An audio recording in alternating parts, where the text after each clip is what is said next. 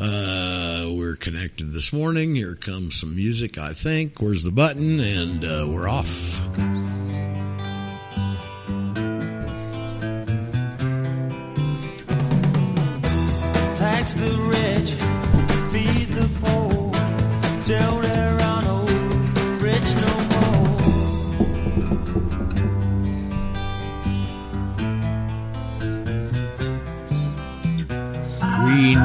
To change the world. Yes, we do. And thank you, Alvin Lee. We'll quit butchering your lyrics and see if we can get going here on the Wednesday edition, I guess it is. 8th of February. Got to pronounce that correctly. And Roger Sales, your host. We got all the good guys and gals here on the Jitsi board, maybe listening live somewhere around the world on Eurofolk Radio Network or radio.globalvoiceradio.net network or maybe some of these other ones Paul's got cooked up for us. Uh, Um, well, who knows? yeah, I don't. I don't see the other platforms yet. Okay. They'll- All right. Well, they hadn't kicked in. They may, they may not. Who knows? Um, so I did say it's the 8th of February, and I did say it was a Radio Ranch. So uh, we were talking with uh, a little bit as we were prone to do here before the show kicks off. Let's put that on the back burner for a minute. Um, I got uh, in communication with Hugh. I guess we'll have to announce this because I don't know uh, once or twice through the show. And I don't know if everybody tunes in right from the get go. But on this roses thing, um, uh, Hugh said uh, when he told me about this originally was back around Thanksgiving, and what he wrote me this morning was that because of Valentine's Day and the worldwide demand and stuff, that he's had to adjust the price a little bit. Okay, so his special is now not sixty-seven, which it was just a couple of months ago. It's eighty, so thirteen dollar increase. And you go to his website, theroseguy.com, I believe and you on your checkout you use a code. So the discount it's normally $105 i think he said at this point but the special is for 80 25 and more than a 25% discount. And um, that would be sweetheart with the number two. Sweetheart two and you get 50 red long stem red roses delivered for $80 not 67 sorry i didn't know about the price increase and he told me about it when we first talked about it he said he'd come on the show and uh, of course he'd never followed up on that so i took the liberty of mentioning it to uh, benefit him and some of y'all. And uh, so, anyway, that's the story. $80 for 50 long stem red roses. TheRoseGuy.com. Put in the code at checkout, sweetheart two, the number two. Roger. Yes, Marco. I posted that on the Chitango Roger sales yesterday and um, on. Uh, oh, I sent it to you, but Yes, you you did. probably didn't see it. Well, he, him, and I exchanged some email this morning. He's got because he does business in uh, Portugal and Spain. He's got a wine uh, import business too here in Ecuador, and uh, per- I'm not a big fan of Portugal wines unless they're unless it's Mateus Rosé. That's a pretty good wine they put out, but. As for the rest of them, they don't compare with Argentine wines, in my opinion. But regardless, that's what he does, and he's got this uh, uh, flower thing on the side. So anyway, that's the story on it. Thanks, Merca, and uh, I appreciate everybody doing that. Now, I had another email this morning from uh, I mentioned it yesterday, I think. Uh, a guy named Dan in Texas, and they've got some kind of a confab coming up on nationals in uh, March, I believe. Uh, and he had asked me if I'd fly to Texas and uh, do a panel, and I said no, I won't. And uh, but I'll be happy to appear on Zoom or something if you'd like to do that. And I guess he's running that past everybody. I also, without their permission, volunteered a couple of our good students uh, there in the Texas area because I'm sure it. I'm, I say I'm sure it probably is in the Dallas Fort Worth area. Maybe wrong, just guessing.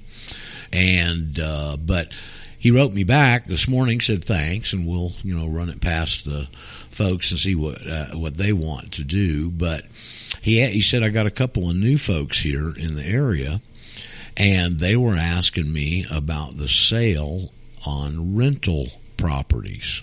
So it's not their primary domicile. It's a rental property or more that they're wanting to sell. And he said, how do they handle it? Do they put into the sale thing, uh, uh, you're national, you, you put your affidavit in there or whatever? Uh, good question. I mean, I haven't, I haven't, uh, last, I sold, I've only owned one home in my life and I sold it in about 1998. Uh, and I was still somewhat green, and I want to tell a story about that today since we're in IRS season. Um, but I just don't know, and I don't know if it varies state to state, if there's any state taxes involved, etc. But in the just the knowledge that I have of that, it would seem like capital gain, uh, normal capital gains would apply on the sale of property, rental or not. Uh, although there may be some legal stipulations in the fact that it's not your primary domicile. I just flat don't know. Okay. I don't know if it varies state to state. I don't know what the laws are in Texas, but basically, what I uh, shot him back was uh, I believe any of those types of capital gain taxes would be paid at the IRS level. So it would seem like to me the primary notification to IRS would take care of that. Does anybody have any points or, or something on that situation that Oh yeah. I'm not aware of? Okay, Abram, come forward. So uh, FIRTPA, F I R T P A, the Foreign Investment in Real Estate and Something Act. It was passed in the 80s, and uh, you know it's it's uh, when you sell a property as a national or as a non-resident alien. So it's this is you know the Yeah. the uh, the cover label Right. for the IRS for nationals. Uh, then if you want to sell a property, then the buyer, if you're national, then and, and you're the seller, the buyer needs to put down, uh, depending on the price of the home or the property, either 10% or 15% or uh, uh, basically in escrow in order to purchase the, the property, unless you provide an affidavit declaring that you are not a foreign person. So you can bypass all that by giving the uh, the bank a affidavit saying that you are a uh, not a foreign person and that the FIRPTA does not apply. Okay, I, I hope Dan's listening because that's way over my familiarity. Okay, Yeah, it's really complicated. They- They make it very difficult, but the long and the short of it is, if you know, they make it. You know how the the tax law is very confusing. Uh, but the gist of it is, and, and I've confirmed this, is that you just need to at the per, at the point of purchase uh, provide this this affidavit. affidavit. Okay, so for Dan and your and the new students out there, maybe there is some way to insert your affidavit into the process of the sale of the property.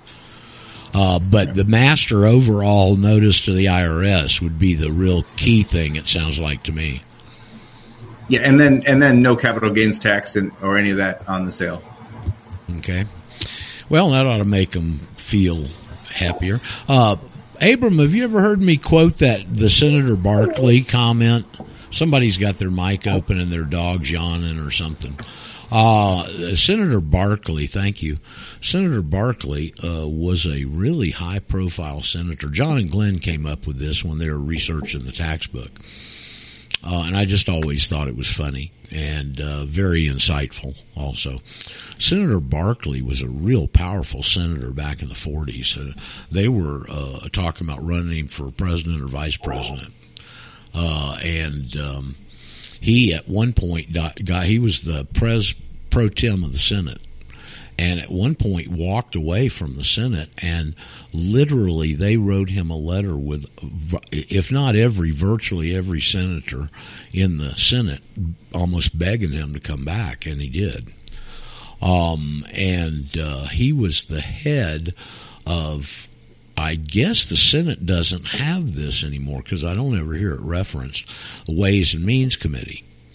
You know back in in uh, uh, earlier in last century, we had uh, Louis T. McFadden was the chairman of the House Banking Committee. Well, the House doesn't have a banking committee anymore. Okay, uh, to my knowledge, anyway. And neither does the Senate have a Ways and Means Committee. The House has a Ways and Means Committee. It's one of the most powerful uh, committees up there in the House because that dictates all the budgetary stuff. And don't forget, the House, all spending bills arise in the House. All, period. Okay. And so uh, they've changed that, obviously, in their uh, remolding of our system.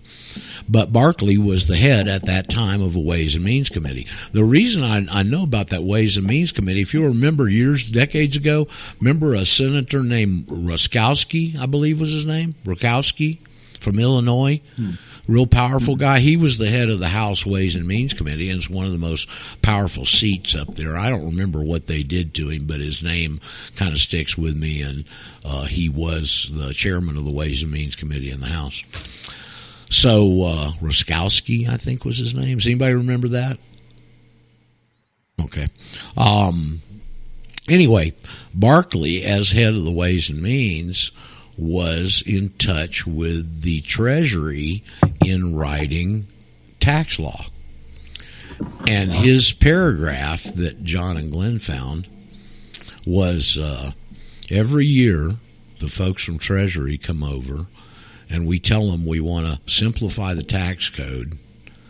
And every year they come back with something that only Solomon and all of his wise men could interpret. So this is like showing you how, you know, just like the Woodrow Wilson letter of dollar repudiation of dollar diplomacy when he negated the loan, wouldn't co-sign the loan for the bankers for China.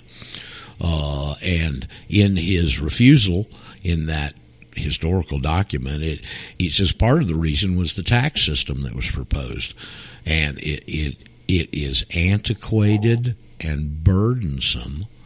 It, I mean, isn't that just perfect?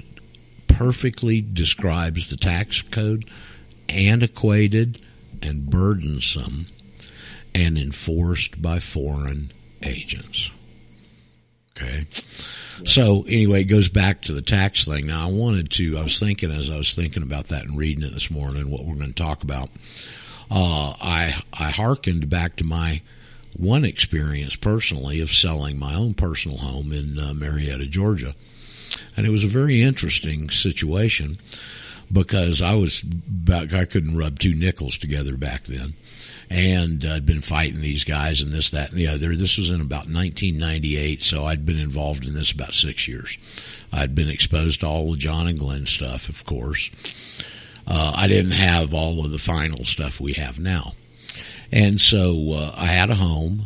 Uh, I wanted to sell it. I got put a bunch of money into getting a new roof and getting it painted. And my buddy Rick Scruggs, who I've talked about, lives down on the coast of Georgia now, painted it for me and and uh, all that kind of stuff. And then I had done real estate a little bit, and so I decided to uh, do a for sale by owner, and that was interesting.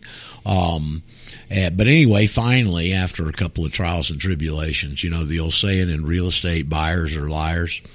Um, and so uh, I had gone through a couple of those kind of incidents. This is funny because one guy, he gave me his deposit, and then something happened, and and he made a change, and I just kept his deposit, his uh, uh, his uh, uh you know earnest money they call it.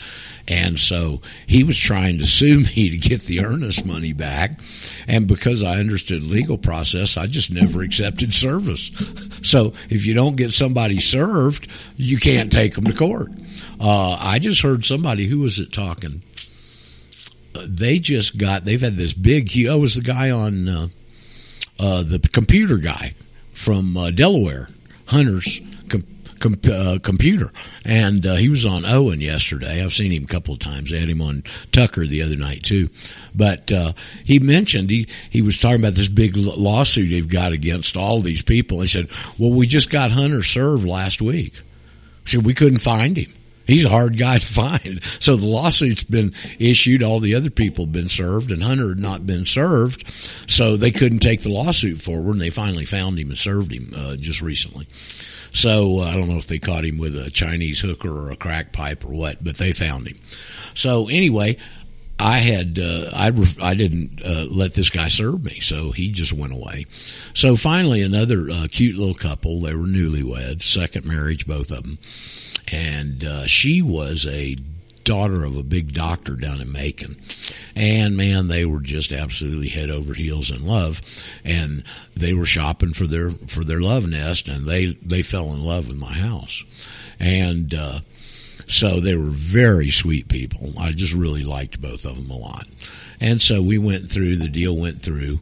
And uh, what I had done up to that point, because I had, IRS came after me after I started making waves. And uh, we talk about this on here sometimes. That's when they came after me with that summons for books and records. And I fought them in federal court. And unfortunately, after the hearing in district court, where they ruled against me, of course, uh, was when I really started to understand this regulatory scheme on the types of regulations, the fact that that regulation summons for books and records, as well as all other IRS regulations, are all interpretive. They're not they're not uh, general applicability notice and comment. So anyway, I didn't want to take that case up to the uh, Eleventh Circuit, being a, a very totally green uh, litigator, pro se guy. That's a very nervous situation. Uh, for those of you who've never been in it, it it's not much fun. And uh, but I came up with that and the understanding of it and how it applied. But it was after the hearing. And if you don't bring up an issue at a at a district court or hearing level, you can't bring it up at the appellate level. And so I had stumbled on that understanding after the decision of the hearing. And I didn't want to go up to the 11th Circuit and butcher it because I did know at that point that that's binding precedent, at least for Georgia, Alabama, and Florida in that circuit. And so I just kind of walked away from it. Okay. Uh, but to ensure myself after that, I, uh, as, as I got point to the point where I was going to put the house on the market, I, I went down and uh, bogus a lien uh, uh, against the house from a foreign, some kind of foreign entity that we conjured up, and uh, in the idea that the traditional lien procedure is first in line in time. So if you're a mechanic's lien or something else, somebody was Robin was on here talking about lien and those guys in uh, Rhode Island. Um, if you get your lien in first, then it's it is honored first. So in other words, if there's a hundred dollars left over after the sale of the property, the lien's on. If the first guy has his claim is a hundred dollars, and whoever's second in line doesn't get anything. Okay, so it's first in line in time, or first in time in line, and so we stuck this lien on the on the property and went ahead uh, uh, closing and got all that stuff done. And so I had stopped paying my mortgage just to kind of press the envelope on the system. And uh, Georgia, there's two types of foreclosures in the U.S. One is a judicial closure, and the other is a non-judicial closure state. I think there's about 28, maybe more now, states that are what's called non-judicial foreclosure. And what that means is they don't have to go to court and take you to court to get your home and get a judgment and all that stuff. That they just go through this procedure where they publish the fact that you're in arrears in your uh, local legal organ, the newspaper, etc. And they've got to publish it for a couple of weeks. And then if you still not honored the mortgage, they put your house on the sale uh, auction on the courthouse steps on the following Monday morning. Okay. Y'all, y'all familiar with non-judicial foreclosure? And so uh, it's kind of a self-help remedy in the mortgage area, just keep people out of the courts, etc. And so, um, anyway, Georgia's a non-judicial foreclosure state. So I had pressed the envelope on paying the mortgage. I had these buyers, and I remember it was around Labor Day because we closed on the Friday before Labor Day weekend. And because it was Labor Day weekend, the Monday sale of my house was postponed until Tuesday. So if I didn't close, I kind of backed myself into a corner here. And so if I didn't close it on Friday, it was going to be sold on the courthouse steps on Tuesday to the highest bidder. Of course, we didn't want that, right? And so uh, we get in and we go into the closing table. There's a saying in real estate when anything goes wrong at the closing table, the only thing that you hear are the click of everybody's eyeballs in the room as they turn to look at you. Okay. That's true. right. So we get into the closing table. I got a guy there that's a witness for me. And uh, here we are. The sweet little lovebirds are sitting across the table. And uh, we're all sitting along this long closing table, and in comes the attorney and the closing attorney. And so he sits down right next to me. And uh, he turns to me and goes, "Okay, Mister Sales, I need a check to the Internal Revenue Service for thirty-five thousand and some odd dollars." and so that's when you heard all the everybody's eyeballs click as they look at you.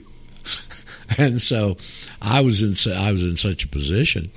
The I had some equity in the house. I'd been in it for 19 years, and so uh, I told him. I said, "Well, why don't you just go back and redo the figures and take that out of the out of the proceeds of the house?" Which they did. So now we got another 20, 30 minutes to wait while his clerks get all that done.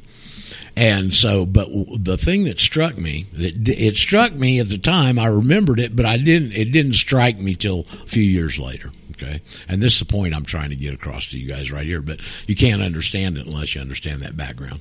And so, uh, I, he goes, okay, and uh, that he's going to go get the figures redone. And then he says this. He said, I don't know why. He said, I found these other lanes and we looked high, high and low for them. We never could find these companies. And, uh, he says, I don't know why, but IRS steps to the head of the line. Now it's interesting. The lawyer said he doesn't know why. I don't know why, but IRS, even if you got a bunch of these other lanes here, goes to the head of the line. And then they go off and we close the sale and they took thirty-five thousand, uh, stole thirty-five thousand dollars from me. Now that's a bunch of the motivation of me being here today and helping you guys, okay? Because I love to stick things up their ass, quite frankly. Um, so anyway, uh, years later, and it's funny, I knew all this stuff, okay? A few years later, I don't remember when, but it was a number of years. And all of a sudden, one day that came back to me, and I was thinking about it, and it's like a sledgehammer just hits you. Bam. Why does IRS move to the head of the line? So I'm going to ask you guys why does IRS move to the head of the line? because you are their property. You know that. And they have Yeah. Because the lien's on you. The lien's on the body, not the property. So you got to clean up the lien on you, although it appears that it's on your property, the lien's on your body. And that's why IRS steps to the front of the line because it's ahead of selling the real property. They got to get the lien cleaned up that's on your body. Okay. So just an interesting, pardon me? They're not taxing the property; they're taxing the. No, they're they're prob no, they're individual. taxing the property, the property being you. Yes, exactly right, right, right. Yeah, Okay. So anyway, and that goes back to the old English system and the statute staple and all that stuff. I guess we'll do as we get into tax season here a little bit closer. We got another what couple of months. Uh, we'll go over and do that whole English process one day because that's a that's a good good chunk of information for people. Uh, but anyway, I just was thinking about that with that question about um, people selling their rental property. I thought I'd go over it today because it's very important to understand. Uh, What does it go back to? This property right thing. That's why they got a property right on you. That's why the IRS moves to the head of the line. Hey, Roger. Yes, Marco. I have a question. Um, on the IRS affidavit, um, I wanted to talk about. Um, a lot of students are asking what to send, so I showed them the affidavit for the IRS. Is that little paragraph, and then not to be construed with As a um, filing on the cover letter. with a filing. Right. I showed them all that. Um, so can we talk about that that and how it works and how it helps Well, I know mean, uh, everybody? Uh, yes, we can, and and of course, you know that they control from the top down. Okay, so our remedy is at the top, not fighting our way up through all the layers to get to the top. All right, and that's Hey, what Roger, that. before we, before we move on yeah, to, to, to the text, so I have something that I forgot about the FIRPTA uh, thing. Uh, FIRPTA can be, you know, as I noodle on it, it, my understanding changed. It's a weapon, okay? If you're a national and they want to force you to sell your property, you can force the other person to increase, you know, you can make it difficult for, for someone to force you to sell it. Because if you don't provide that affidavit, whoever wants to buy it from you has to for, put up, you know, 15, 20% that- of the, the that total cost escrow. of the property. that escrow. Okay, interesting. Yep. So, so this there's an advantage to it. So I mean, it, it's made. It, It's it a- can look like a disadvantage, has a strong advantage depending on how you want to look you know, it goes back to this dialectic thing, doesn't it? Okay. Yeah. it's the two edged sharp sword that swings either way. And if you understand this, it sounds like you can use it to your advantage. Okay, if you need I have to. another dialectic for you. Uh, you mentioned the roses, right? Mm-hmm. Uh, there's another one, the dialectic to that, which I'm considering sending to Mrs. Robinson. There's a company called Poop Senders, and they'll send it anonymous. That's, that's all. PoopSenders.com. Mrs. Robinson. kook, kook, and you could put the greeting "Kook, cuckoo you, Mrs. Robinson. Um, Yeah. So, So um, the Roger with yeah. the IRS affidavit. well, um, there is no so IRS. There is no IRS affidavit. There's an affidavit to the Secretary of State that you copy the IRS on. Right, but you also add that little paragraph at the uh, end. Yeah, I, I would. That's why I put it in the sample affidavit. I think you ought to send it to the Secretary of State. That is the setup to send it to IRS. And that would work for um, employees and people that have businesses, right? It works for anybody. Okay. Okay. What that paragraph says, it's real simple. It says, as a national, I'm non-resident to the residency, an alien from the federal citizenship or federal whatever of the 14th Amendment. And it's deceptively labeled at 26 CFR 1.1-1 parentheses A as a non-resident alien. So you're spelling out their fraud right there in the affidavit. And the reason that's in the sample affidavit, the first paragraph severs your relationship with the federal government, and the second one sets up you severing it with the IRS that don't come back on me with this because I've got your damn balls. You know, Merca, Merca, Yes. do you know what you got if you've got a big green ball in your left hand and a big green ball in your right hand?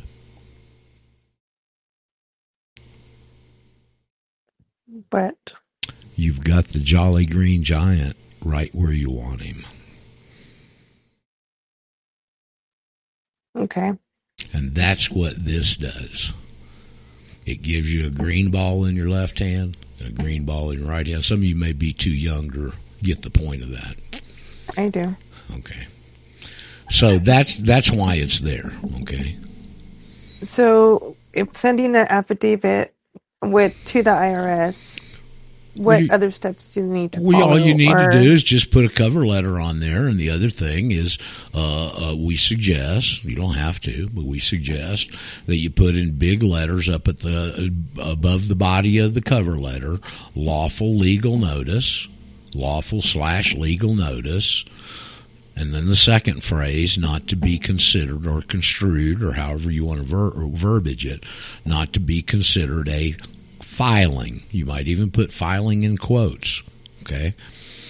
Because what they've done one time in the past only, they've done it. They've threatened it a couple others with people, not very many, just uh, isolated. Is and it seems like the letters come out of Ogden, Utah, mostly and they'll send back. And the first one was with Shane, where they levied a five thousand dollar frivolous filing penalty on him. And that's when I drafted that letter back to him. Shane's never heard a peep from him since. And now they, when they do send one out, they just threaten it. They don't uh, try and levy it on you. So uh, anyway, that's why that's there. It's pretty simple. You're notifying the Secretary of State, and then in that verbiage, and you're letting them know at state that you know the little scam on their IRS scam, and then you send a copy of that to IRS. Um, It's not very complex. Right. So now people are asking um, IRS, uh, uh, noticing the IRS, and then doing uh, questioning about the ROE. Well, we don't know about the ROE yet. That's still, uh, I mean, I know about it, but we haven't had John, uh, who has done this on his own, pioneered it in a sense. Uh, it had a, a, a death of a close family member. He's up out of state, out of Georgia, and he's up there dealing with business and everything. When he gets that taken care of and gets back home and the dust settles, he's going to come on one day and go over what he did and what he knows and what he understands on the revocation of election process. And he was successful at it. He got uh, a number of thousands of dollars back from IRS. Just showed up mysteriously in his checking account. Okay. So that's something that uh, I just don't remember enough about it, and I'm I'm I'm not interested. If you want to get your money back and go fight those guys, that's great, okay. Uh, but I'm interested here in getting you freed out of the system, okay. Hey, Roger, this is Carl. Hey, Carl. Um, I have an update on the uh, W8BEN and the W4. Okay. If you look at uh, publication 519 Oh, at the bottom bottom of page uh, 38, they talk about notification of alien status, and it says if you're a non-resident alien under the rules, you must furnish to your empl- employer Form 8233 or Form W8BEN, okay. establishing that you are a foreign person. Okay. Cool. or or form W4 this is critical establishing that your com- compensation is subject to graduated withholding at the same rates as resident aliens or US citizens so filing a W4 is a bad idea Okay, so that's where the W4V probably comes in that cancels that. Is Joe on with us this morning?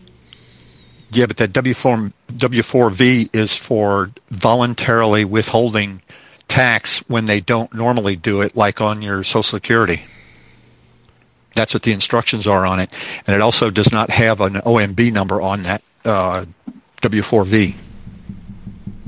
Okay, well, it's not a public information gathering request. Well, is it or not? Yeah. Um, one other point Probably here, not um, because it's not public because it's something you're dealing with your employer. But I just don't know on that. It's kind of shade of gray. Go ahead. Yeah. The one other point on this in in this 519, they tried telling you that uh, they withhold tax on non-resident aliens at either 30% or 40, 14%, and they don't reference the statute on it. But I've dug the statute up. It's 26 USC 1441, withholding of tax on non-resident aliens. But uh, you have to look all the way down to the almost to the very bottom of that statute on uh, subsection E, where it says alien resident of Puerto Rico. For purposes of this section, the term non-resident alien individual includes an alien resident of Puerto Rico. Okay. So See- they try to buffalo you to say so non-resident aliens have to pay 30%. Well, yeah, also, it's interesting you mentioned 519, okay? Because 519 also has a statement in it that says a national owes total allegiance to the U.S. Hmm. Okay? And that's, and what, what are they doing there, Carl? A national owes total allegiance to the U.S. What are they doing? They're trying to pull you back in as a citizen. No, they're, uh, you- they're, American Samoan. they left off non-citizen. A non-citizen national owes total allegiance to the U.S., which they do. But a national owes total allegiance to a small s state. All they did there, and this is another way that they use the non-citizen national status as a hiding block, is they put that statement in there and they pull off non-citizen. Hmm. Okay. These are some sneaky bastards. Now, how can they do that? Because the IRS and the government uh, uh, agency, so they don't have to follow all of the strict stuff that an agency would. Not under the jurisdiction. Correct. So uh, anyway, um, okay. Well, thanks for that. Uh, You're welcome. I- I'm gonna let you guys go get expert on the IRS forms. Okay. I mean, I hadn't had a job since 1995, so. Uh, and I've been out of the country for 15 years. I hadn't had to deal with any of that crap. In fact, after that house deal, uh, what I neglected to say was I got a letter from those thieves after they stole that money, and they said, "Well, you only owed us thirty thousand, but we took an extra five thousand for taxes we think you're going to owe in the future." Now, I was so glad to be rid of those bastards at that point. I could have because they took the tax, and you can't sue the federal government, the IRS, unless you've paid the tax. So since they took it, I could have taken them to federal court and gotten that five thousand back. But that's how glad I was. You want to put a monetary value on the relief I got from getting out of their stupid ass system? I'll give them the five thousand. And then I said, okay. As I got further into this, I'm going to go teach a bunch of people this and get their asses pulled out of IRS, and I'll get that five thousand back in spades. I'll get that thirty-five thousand back in spades because I can do a lot more damage to them than they did to me. And this is another perfect example of these sorry, slaving piece of crap bastards making their own worst enemies. Okay. So, for whatever that's worth. Hey, Roger. Yes. Hey, I got a question. Is that small S state referenced anywhere in the State Department um, uh, website? Well, yeah, it's referenced right into the uh, right into the document where the statement's made, and it says It's that in the it says it's that in the Title Eight. Okay, it says that below the body of that letter, it pulls some excerpts out of the INA. And one of them is what I just read to you. A national owes total allegiance to a small S state. That comes from the Nationality Act of 1940 in the statutes at large where they set this little bit of skullduggery up. Okay. And if you go find and search out the Nationality Act of 1940, the it's the starts out with a number of definitions. Definition A, a national owes total allegiance to a small S state. So that's where it came from. Okay, they pull that over to the statutes, evidently, into the Immigration and Naturalization Act that they reference above in the body of the letter with that very damning statement all U.S. citizens are U.S. nationals. Okay. Underneath the body of that, they pull that out and use that as one of the paragraphs. Underneath that, about two paragraphs down, they tell you what a federal state is. And it's capital S. So there's your reference. Right. It, it doesn't say small s. It's just a lowercase s in the word state versus Left. the capital. Uh, okay, lower at small s. I mean, same thing. Okay, small no, no, k. right, right, but, but, but, like they don't define it. It's just it's it's kind No, of, they're not going to. nebulous. It's well, hell, they're not Yeah, yeah, going to right. define it for you. For God's sakes, you got. I'll tell you another way you can find it. Okay, go back to the Internal Revenue Code, but and and I'm not sure if it's statutes or regulations, but look pre 1957.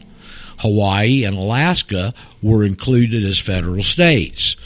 After they be- achieved statehood, they had to go in and pull them out of that. Uh, Okay.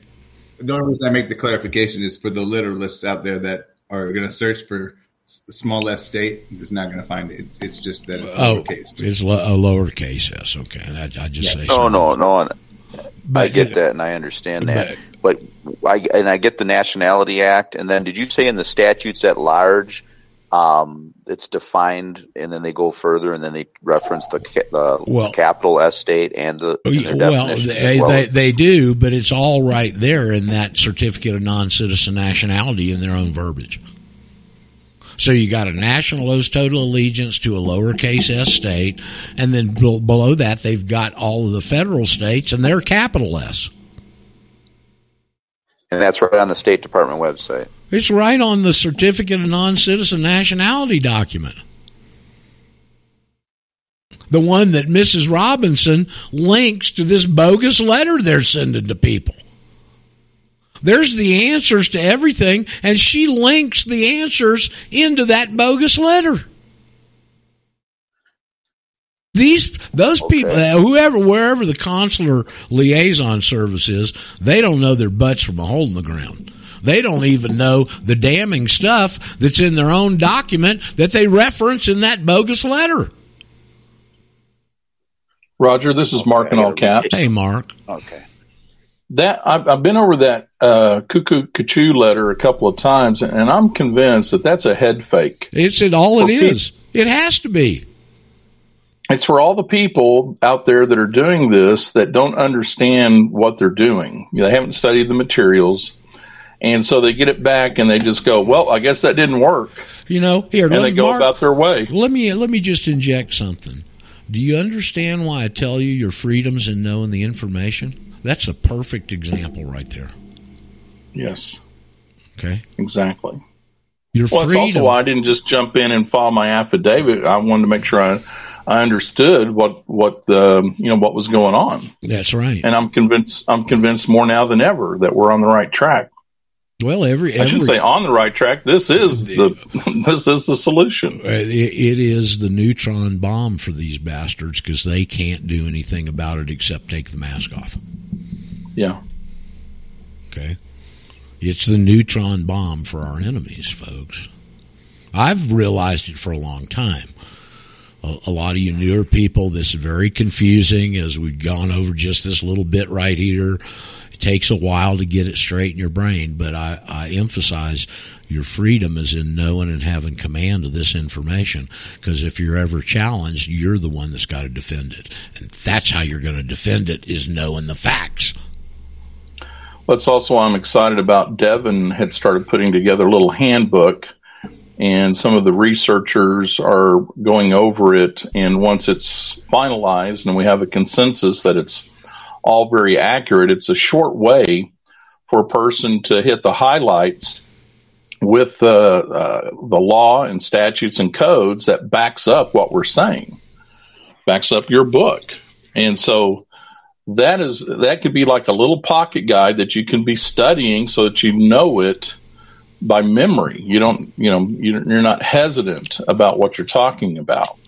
And and let me So- just add for the newer people, and I, I know this may be overwhelming to some, especially if you you know you're like me. My extent of legal knowledge was watching Perry Mason. Okay, and so you get into this stuff. Well, hell, it's a horse of a different color. Okay. And all the tomfoolery, all the chicanery, all the change definitions, all the change labels, all the throw your mind over on the other side of the room, all that stuff's in there. And you just gotta weave through it and get it straight in your mouth, your mind where you understand it.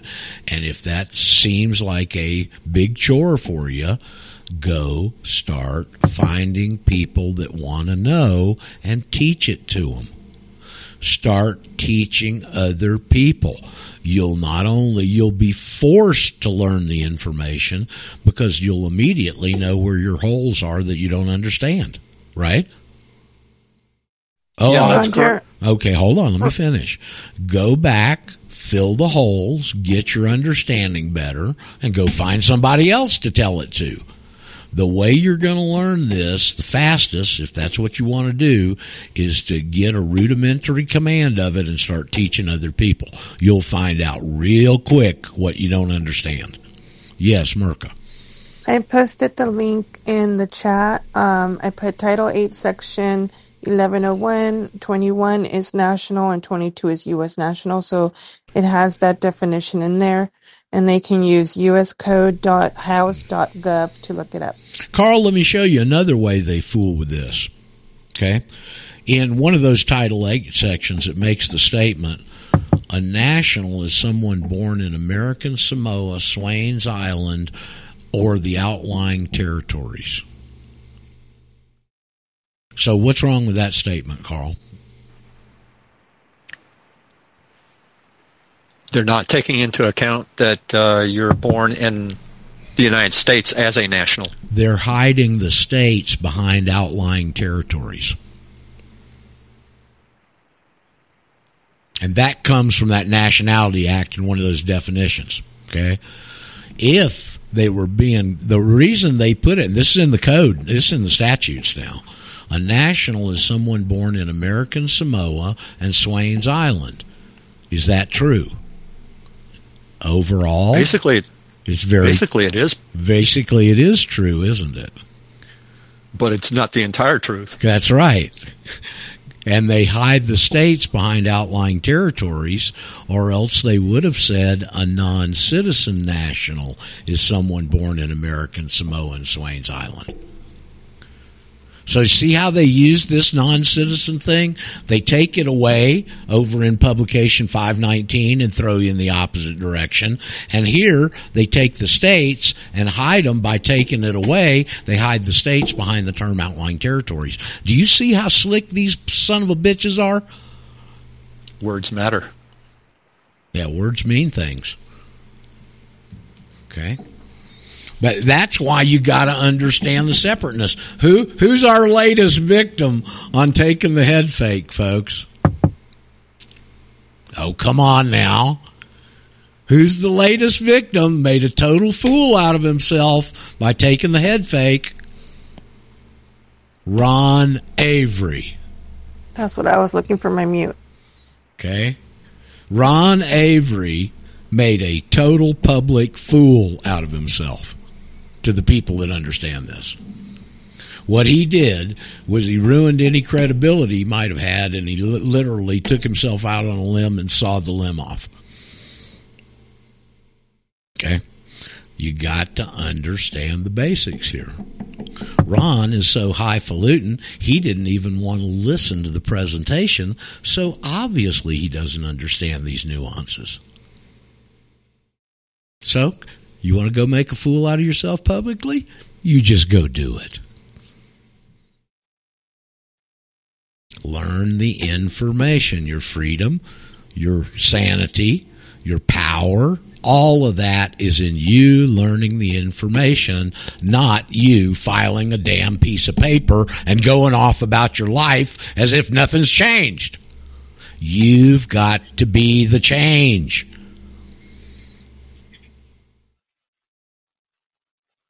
Capiche? Roger, this is Charlie. Yeah, Charlie. Okay, I've got to add something to what you're talking about. How you were just basically saying that they're hiding it. Okay, basically they they have converted all of the states through the re- uh, Reconstruction, and when they changed the definition for state in person in 1864. But how we have evidence that they are all federal, okay, um, federal territories, is the fact that in the Sins of the State, the book uh, I found this part really interesting that instead of mentioning a particular state, like they use the example Texas in, in, in the book Sins of the State, they would say in this state or this state. So indirectly, you're right. They are hiding it, but they really did convert it to a federal territory.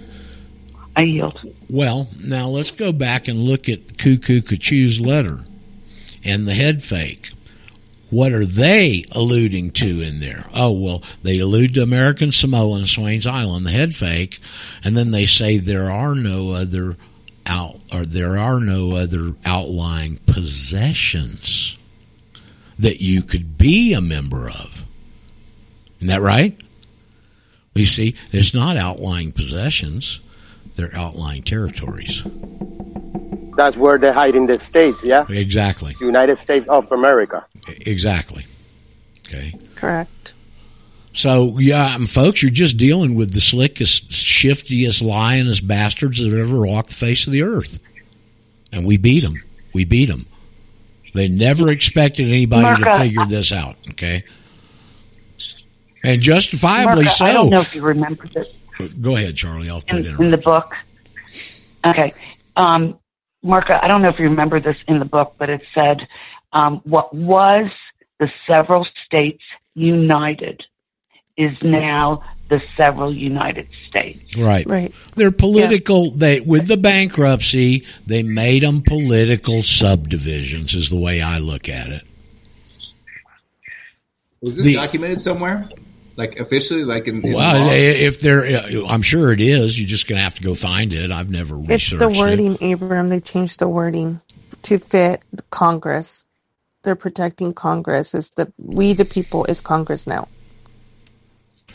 Yeah, oh, under the bankruptcy, because you or the people are now serfs and they are trustees overriding you and representing you at the bankrupt federal level. I mean, that Right, comes from Jim Traficant, folks, not me. And this is that- why citizens are the enemy of the state. Then Correct. That They made the enemy of what I got out of, and we discussed this a lot yesterday on the Eugene Schroeder thing. The enemy aspect of this was that the people were going in and demanding their gold back. right,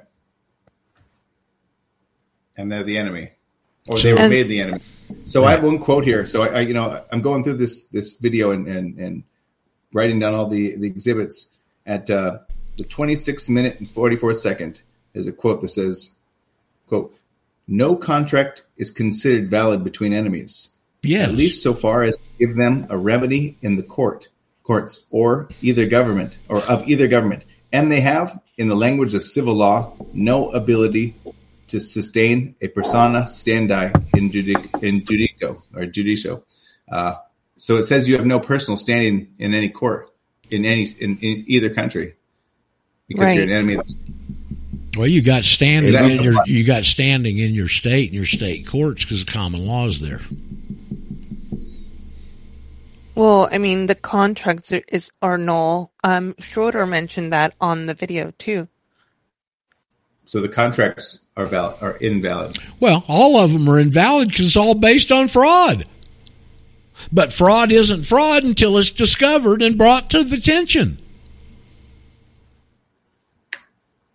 Any yeah, but what Eugene contract, Schroeder said, any contract, Eugene Schroeder said was when warring parties, uh, warring uh, people that are at war cannot contract.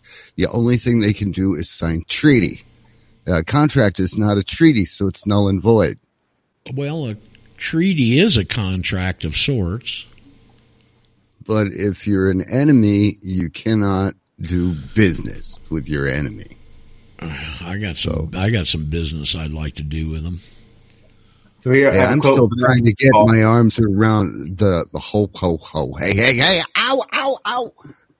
So, Paul, it's exactly like you said. It says, in general, a quote, in general, during war, contracts with or powers of attorney or agency from the enemy executed after the outbreak of the war are illegal and void.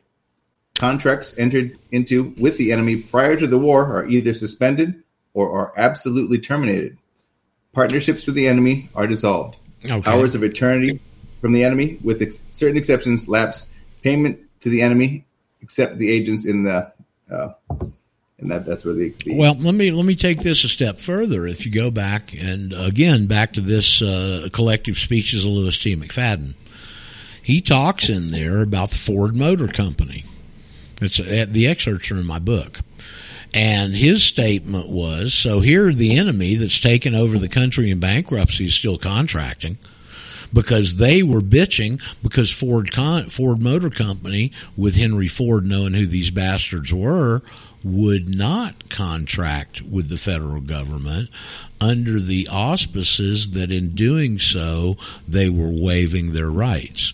So they're still using contract in the bankruptcy with enemies. Hmm. This is like the, the rules for us and not for you. Yep. Right. Okay.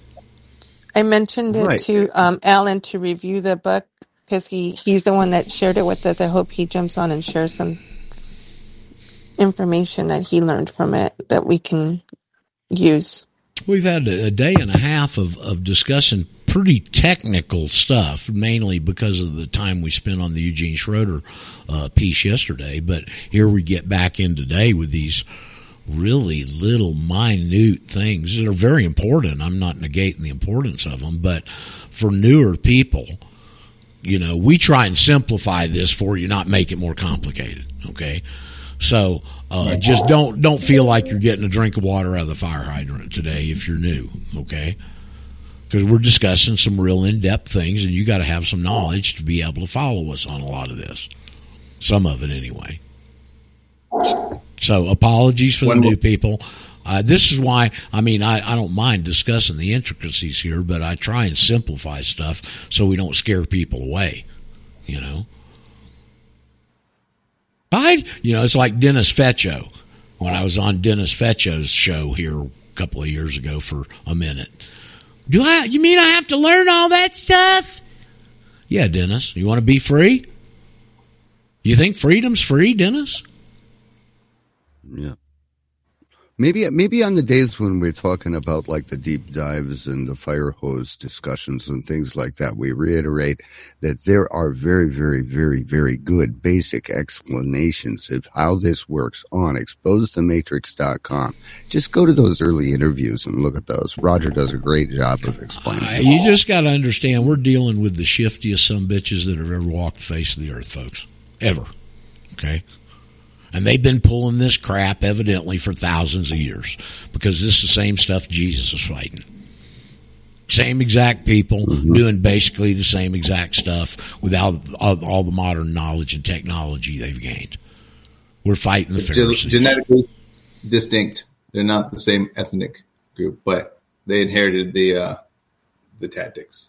I'm not sure. Uh, probably not. I don't know how the Khazars fit in back in Jesus' time, but the Khazars have obviously adopted what the Pharisees were doing. Right. Okay. And we go back to the fact that these can't be the people of the book. You know, even the Jews today go, oh, they claim Abraham and Isaac and all these lineage things. Oh, yeah? Well, why'd you get your identity as a Jew from your mother instead of the guys? Because those are all men you're talking about. All the begats are men. And you, you only get your exclusive hereditament through the mother. How can you be the people of the book, you imposter bastards? I, I'd love to see somebody confront one of these son of a bitches on that point. I mean, you know, when we had Randy on here couple of years ago, I don't remember, some of you weren't around. Randy, a, a, a Jew, called in, a female, and spent, uh, she was off on vacation. She spent the better part of a week with us. Dan, uh, Dan Fish converted her, evidently, so she says, but her and her husband were both Jews. And we got into this discussion and I, I put that right in front of her and all she could do is sigh. They've got, this is just about like uh, uh, us submitting an affidavit. They can't do anything. They can't do anything with that statement either. How can you be the people of the book when you get your hereditament exclusively through the female line and all the people in the book get theirs through the male line? and somebody's got their mic open and having a, a, peripheral conversation and the elevator's dinging. So please, okay. So where can we go now? We got any new people on uh, here that are like totally, totally befuddled? Hey, hey, Roger. Yes. Hey, it's Joe. Oh, there's someone else talking. Yes, somebody else cat. Yeah, you know, got their mute open. Go ahead. No, uh, Mirica said you were looking for me or wanted to. Well, somebody was bringing up something about some of your forums. You're about the forum expert I know of around here, so uh, that's what uh, Carl was. It Carl that was saying that earlier. Yes, it is. Well, here's Joe. Hey, Joe. Um, Hi. Have you looked in in uh, publication 519 on on the, at the bottom of page 38? I'm sure he'd I mean, remember. uh, I'm yeah. sure he'd remember that right off the bat. Well, they they, they talk about uh, uh, the W8BEN and uh, W4, and they're saying that the W4 is you use a W4 to establish your compensation is subject to graduated withholding at the same rates as resident aliens or U.S. citizens. And they say if you you must uh, if you're a non-resident alien, you must furnish to your employer 8233 or W8BEN. So the W4 is probably not a good idea to file. It's it's better to do the W8 BEN. That's what I tell people. Okay. and what he's referring to is the W4V being a voluntary agreement to withholding equal to that of a citizen. Right, but you're only using the um, the W4V to stop the W4 agreement, right? If you read on the W4V form, it says the uses for it. Um, let me, let me just pull it up. But aren't there only like four uses for it, and one of them one of them is to voluntarily withhold tax on uh, Social Security or railroad retirement or something like that? Uh, that, for the W4, yeah, but the, the W4V, cause yeah, cause you can use it for, yeah, there's the railroad thing or whatever, which I think was originally a military railroad thing. Um, The railroad has their own using retirement. this, yeah, well, yes, I know. It used to be different. It just kind of got linked in there still, but, um, when you're doing this, the W4V, because you, cause you already have your employer taking out the taxes. So what, what I have people do first is W4V form and you fill the whole thing out and then you click uh, button seven on number seven, you hit that and it says, I want you to stop withholding federal income tax from my payments. And you give that to them and then you give them the W8BEN to establish a new because what happened was we found out, I found out from people doing this when they submitted the W8BEN, all the taxes were still coming out anyway. So we did the W4V first, right? Hit button number seven or did line number seven to stop the withholding. And then when we submitted the W8BEN after that, then they stopped taking all the taxes out except for social, uh, except for social security payments. FICA, FICA. Right. Yeah, it was the FICA tax kept coming out. Yeah, well, you got to pay that. That's not in, involved with the income tax. It's just the IRS evidently handles it. So Right. But that's that was how we got them to stop taking out the federal income tax. Because they were just handing in the W8BENs and then the companies were just kind of basically just filing them and then not applying them. So when we submitted that one and then the W8BN, they stopped taking out the taxes. does that get you Other than the straight? FICA taxes. Does that get you straightened out, Carl? Well, um, I've been duking it out with the company that I'm working with um, for about two months now, and I think I've got them on the ropes that he's finally understanding that the W8BEN changes my status to a non-resident alien, and I'm not liable for the tax, the income tax. Okay. Do you work for a small company or a bigger company? Uh, international company. Okay. All right. Well, keep us in the loop. I have a question. Okay, someone, a female, has a question. I have a question. Yes, we want to recognize you. Hi. It's Ella. Hi, Roger. This is Ella. Um, I have a question for Joe. I'm about ready to submit the uh, W8B and the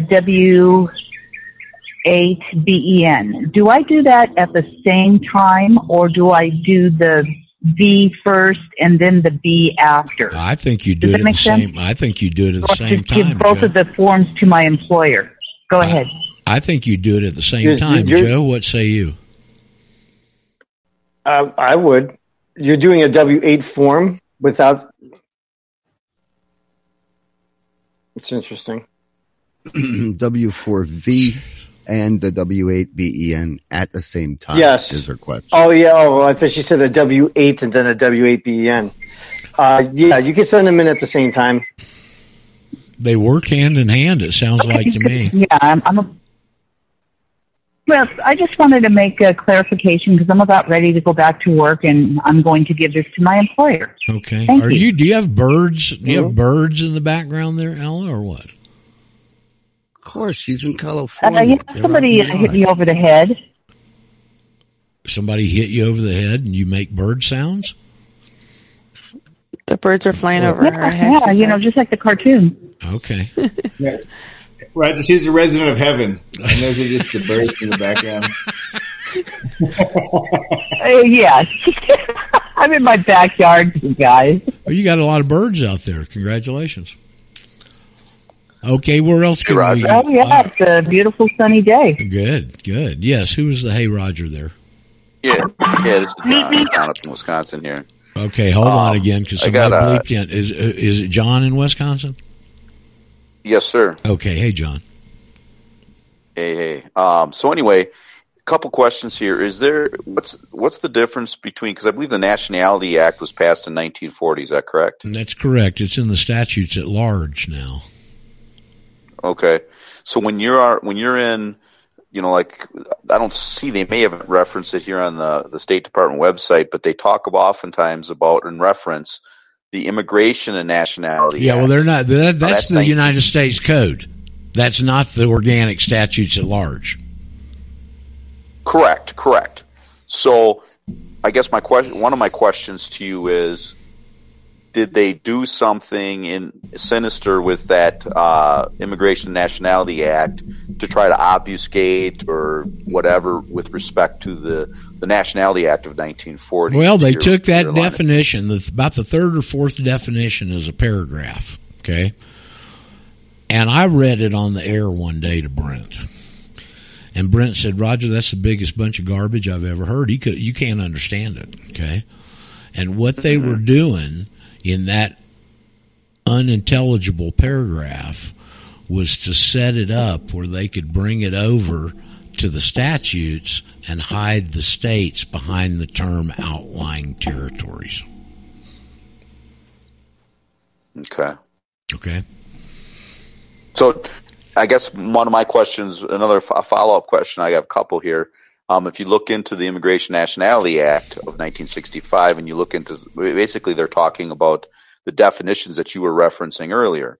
Uh, say, for example, uh, section 101, A, parentheses A21, the term national, and they put national in quotation marks, means a person owing permanent allegiance to a small letters, small letters S state. Correct. Okay. Then they go down. And that's pulled directly. That hold on. That's pulled directly from the statutes at large and the Nationality Act over to the code. But post that, Okay. they monkey with it. Okay, and I don't know. I've never checked. I'm, I'm still learning on a lot of this stuff too. But I would imagine if you go back to the uh, to the first book in the statutes, that I'll bet you Title Eight is non-positive law.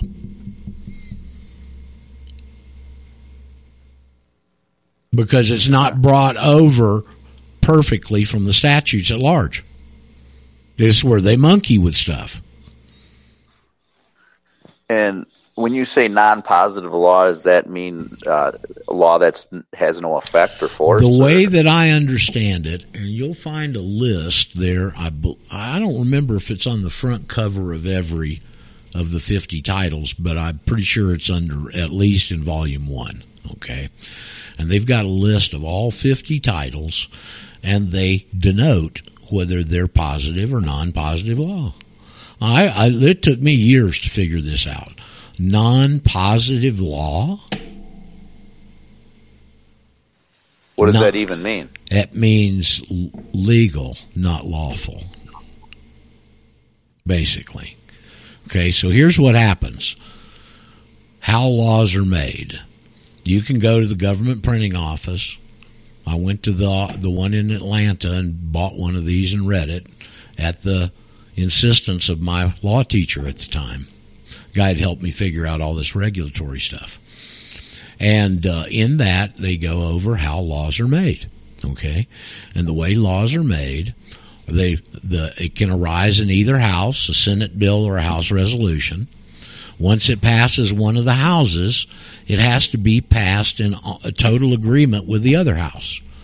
So, if they don't match the two bills that come out of the separate houses, then they go into a conference committee. Have you heard them say that before?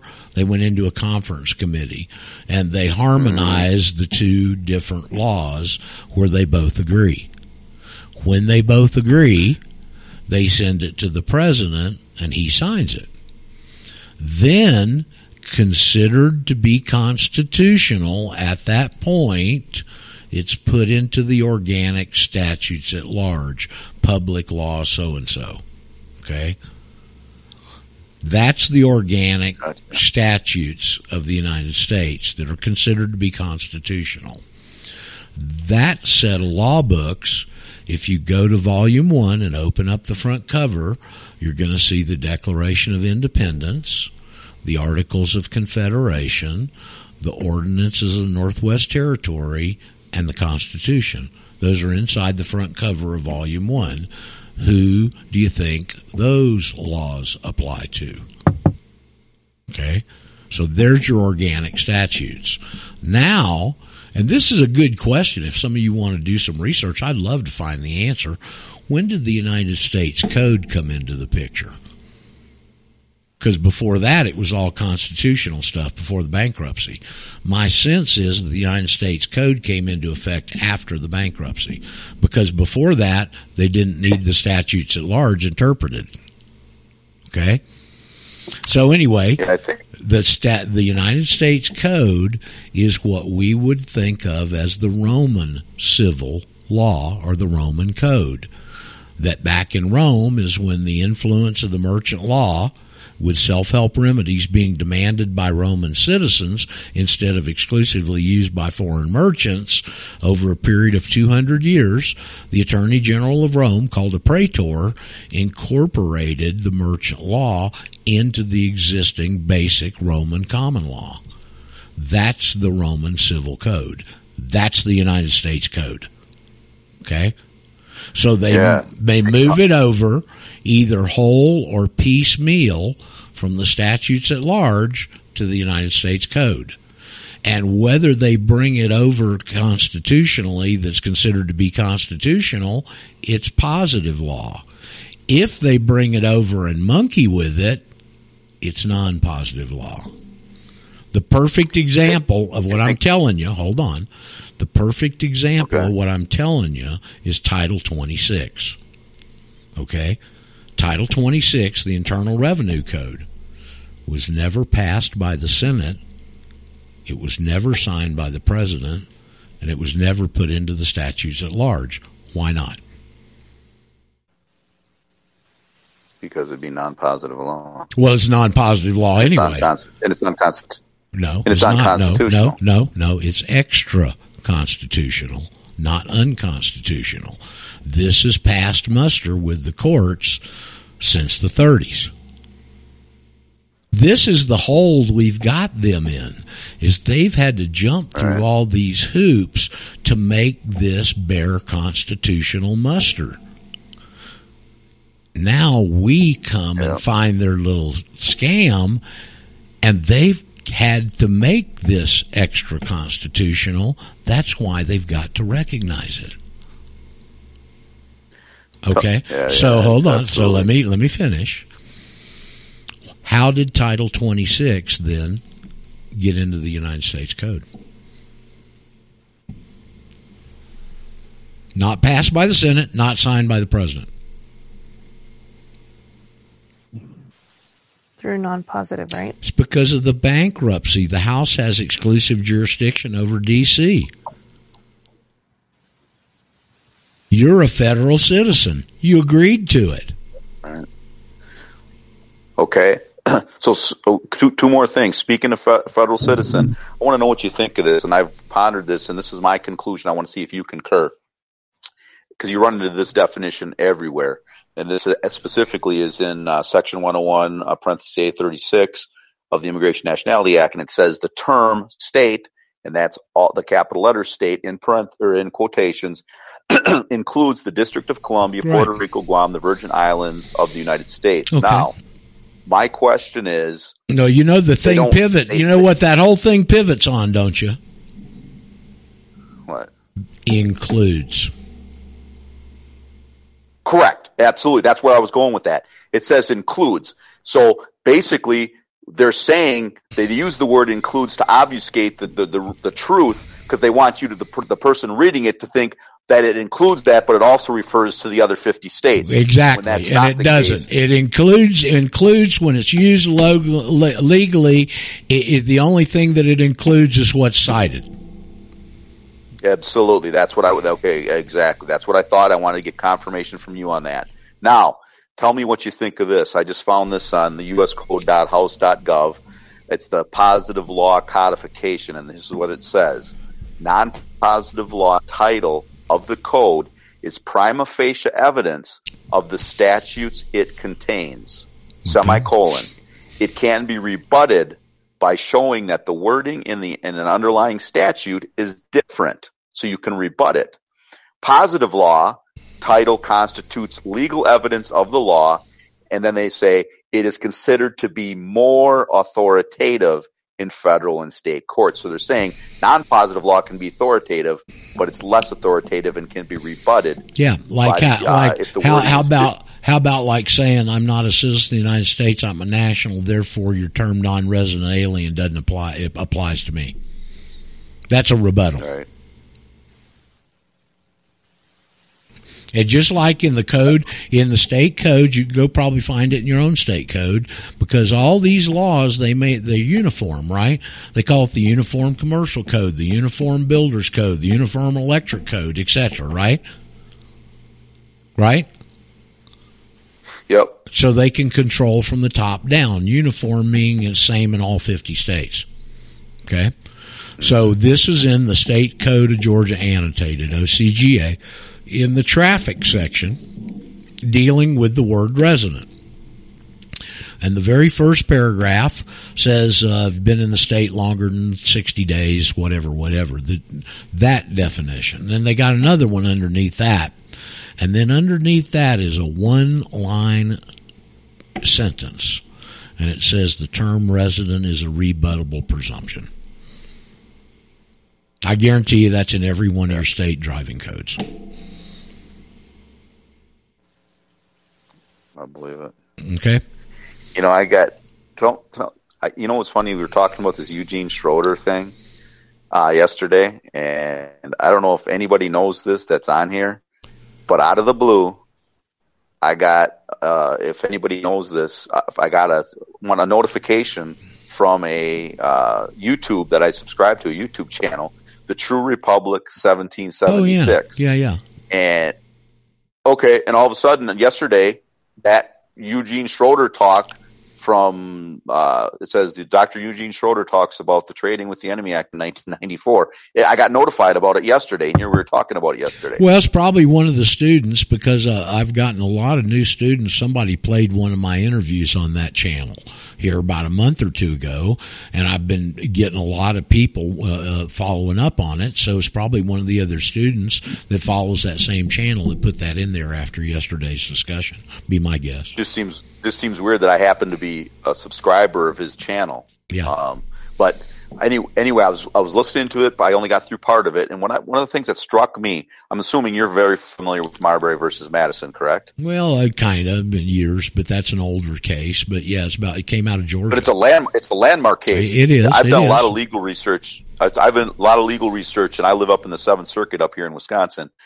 And they, the Seventh Circuit Court of Appeals cites Marbury versus Madison all the time. Good, cool. Okay, It- it's it's remarkable. You know what I mean? Uh, even though they play their games and their shenanigans, so it's a it's a very very powerful case. And one of the biggest, most powerful takeaways I think from Marbury versus Madison is any law that is, as you would say, they don't use the word extra constitutional, but that is unconstitutional is the word that they use and they cite it, is not law. If it violates the Constitution, it's no law. It's null and void. Yeah, we'll see that. one of the most powerful. Well, that uh, unfortunately for Marbury versus Madison, it doesn't bring into account a bankruptcy. It's either cut or dry. It's either this or that. The term extra constitutional came from Bob.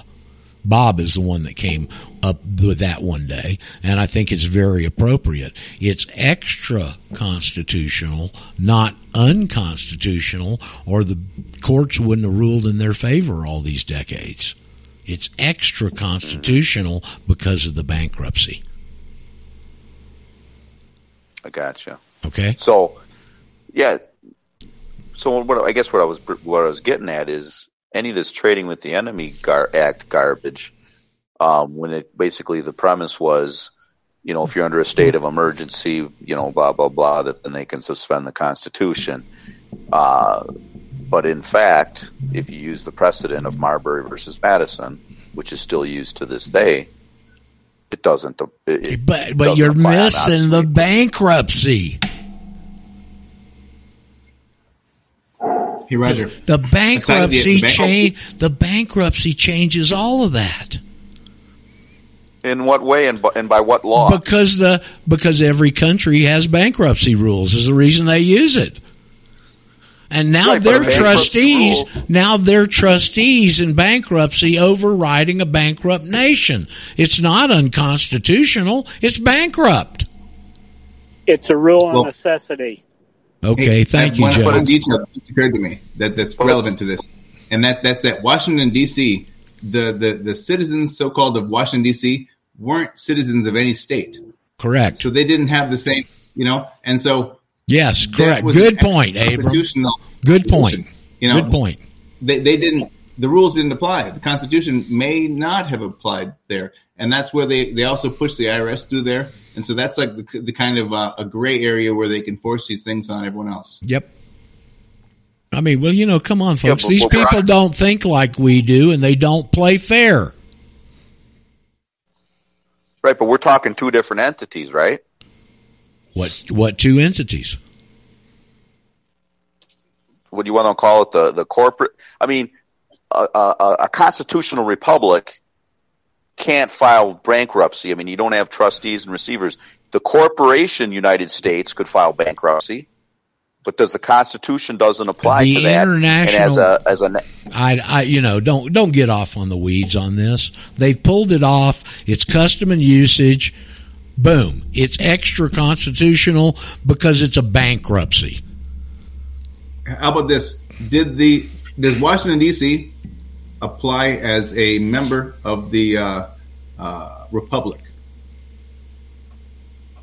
No. Yes. So so that's how they can. You can have a bankruptcy for Washington D.C. and they can have a board and, And they can have all these different. and you have been put into a federal citizenship and are tied to it. Yep. Hey, Roger, I have a question about that. Them All right. big Uh, uh, you was talking about before, them, big- them big statues. where you find those? I've been looking at statues. I can't find any that's any bigger. What? It ain't a great big book. Oh, wait, somewhere. hold on, hold on, hold on. You're jumping in and saying something. Who are you? We I don't rem- recognize your voice. It's Paul. It's, it's Paul Heed. That's Paul Beaner. Paul Heed. It's Paul He. It's Paul Heed. And, them big statutes you was talking about, them large statutes, where them at? They in a Oh, great Paul, stop, someplace. stop. We're into serious stuff here. I think. So who else? Really? Hell, I give up. I you. Who's got who's got something constructive to say on what we're talking about, please? I, I have. I do. I have. I want to say something. Okay. May I please? Yes, please. Character assa- character assassination is not right, and I don't care what you guys feel about whomever. It ain't right. Who are we? Whose character are we assassinating? Somebody impersonating a person that calls in and making fun of him, and that's what it sounds okay. like. Okay. So let.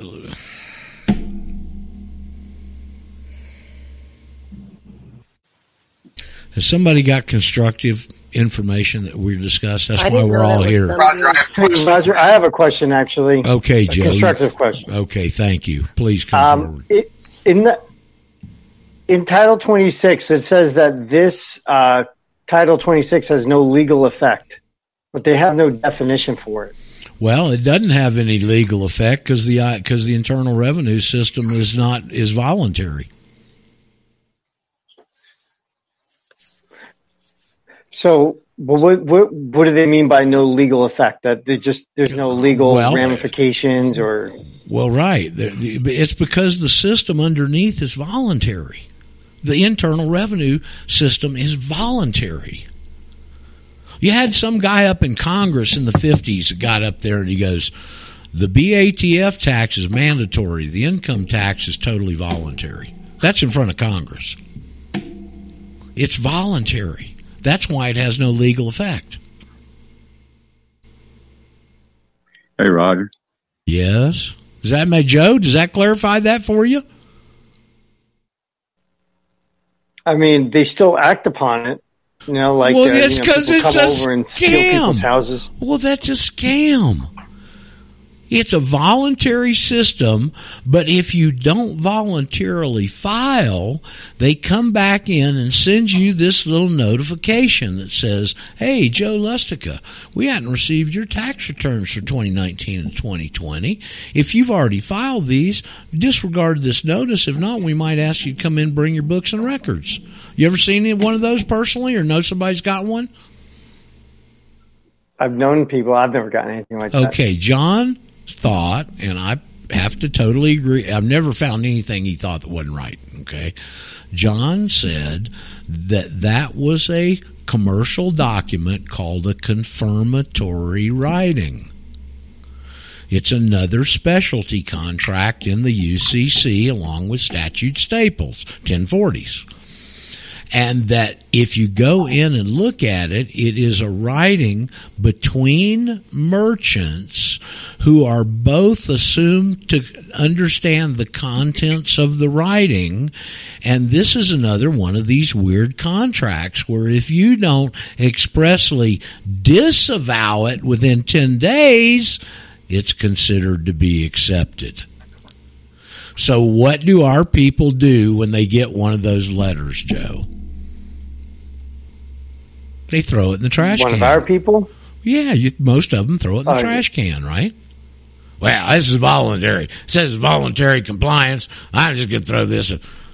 Okay, now they've gotten them accepted into a contract on the front end of a voluntary system by acquiescence. by acquiescence. And this is why push code 09 is so critical to them. And this is what John found, or Glenn found out when he was working with this guy, Mark Ellis was his name. They, we put them together when I was doing shows with Al Adisk. Al Adisk knew this other guy that had, he had done Yeoman's work on the internal revenue code manuals on their processes. You know, you can get the internal revenue manuals and it's got all these codes and all that kind of stuff in there. Okay. And see, when I put John and this Ellis guy together, Ellis had the technical insight. Glenn had the oversight and the big view. And when they got together, that's when they put everything together. They found a test case. It was a medical doctor in San Diego who they were trying to, for failure to file. And so they made an agreement. The attorney, the doctor found a law firm that would do this, and Glenn wrote all of that process. Okay. The law firm took it in, filed it, represented him in court. In you get into a failure to file trial, that's criminal because there's jail time involved potentially. So now it's a jury without not a preponderance of the evidence, but beyond a doubt, right? To convict. So now in that setting, they get discovery and interrogatories. The federal government would not come off of push code 09 in interrogatories or in discovery. They ruled against the doctor at the district court. They appealed it to the Ninth Circuit. The Ninth Circuit ruled against him. That's when Glenn threw up his hands and walked away from all this. Okay. After that was over, the Attorney General issued a national moratorium to the entire federal court system. No one can bring up push code 09 at any district court hearing or trial in the country. You can't even bring it up. So what is push code 09? Push code 09, the pro, the computer is programmed correctly at Martinsburg, West Virginia. And in being programmed correctly, it has to have you voluntarily submitting a 1040 before it can complete its what it's doing. Because you didn't file, there's no 1040. So at some point the computer stops. That's where push code 09 comes in. Push code 09 stops the process and allows the agent to put in what's called an SFR, a substitute for return. They're referred to in the tax community as dummy returns. Okay. So they stop the computer process with push code 09. They insert the return they file for you because they've got you in a contractual obligation at the front end and the computer goes on to assessment and collections push code 09 is where they put the fear of, oh no, look what they did to Leona Helmsley. Oh, I, it's just like Ron Avery. Well, I had a friend that did that and he got his house confiscated. Push code 09. It's a voluntary system. That's why they say that in Title 26. Roger. Yes. Um, in the, I, I just want to, I'm going to put this in the chat, but um, uh, it's Nastasha. Nastasha, we hadn't heard from you in so long. It takes me a minute to recognize your voice. Oh, that's okay. I'm sorry. I should have said who who is speaking. Um, so I'm going to put this in the chat, but in the IRS internal manual from January 14th, 2015, 1.5.2.3, and then next to it, it has the date. And then it says authorities. So what they state within their IRS internal manual, our system of taxation depends upon the tax taxpayer's belief that the tax laws they follow apply to everyone and the IRS will respect and protect their rights under the law. It's a belief system. If I wish I had They a, call it a. I'm I'm glad I didn't have a cup mouthful of coffee. I'd have spit it all over the computer right there. Yeah. And that's in their own internal manual. Yeah. It's a voluntary system. They trick you in on the front end with a confirmatory writing and they zap you at the back end with push code 09. Joe, did that register? Whoever I Yeah, I I mean I get that. So they use this. Um, basically, they're using like this uh, acquiescence uh, letter to get you to acquiesce to being in the voluntary system, and now they have jurisdiction and they have a legal right Well, to they, they got a take con- whatever they want from They you. got a contract with you. You agreed to it. You just didn't know what you were doing. You didn't know what that's what that was. It looks pretty innocent on the surface. That letter. Okay, let's go back and look at what they used to send out to everybody. Our system of taxation is based on voluntary compliance. Have y'all seen that? Yeah, I've seen that before. Yeah, and so what Patriot goes, well, hell, I just not going to volunteer, right? And now they send you a confirmatory writing and you're off on the race. So what is the voluntary compliance that the tax system's built on, Joe? How about the voluntary Um, servitude of you answering those questions? Yes. And now you're a citizen of the United States. You agreed with their fraud and you go over to 1.1-1A and income taxes owed by all individuals who are citizens of the United States or residents. Oh, well, you volunteered for that, didn't you? Yeah, well, also it's anytime you go get a job. Like when I was, I think I was 16, I got a job at 7-Eleven, and they made me fill out a W-4 form. Right. And I looked at this thing, I was like so confused by it. The guy's like, "Here, I'll fill it out for you." You Oh, I'm sure it." you will. Yeah, right. you had nine dependents at that age, didn't you? Yeah. You're very prolific as a young man, were you? yeah.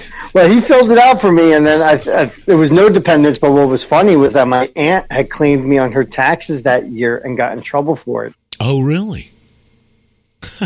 she got in trouble because I had claimed myself, and she claimed me too. Right, right, and it, the computer picked that up. Yeah.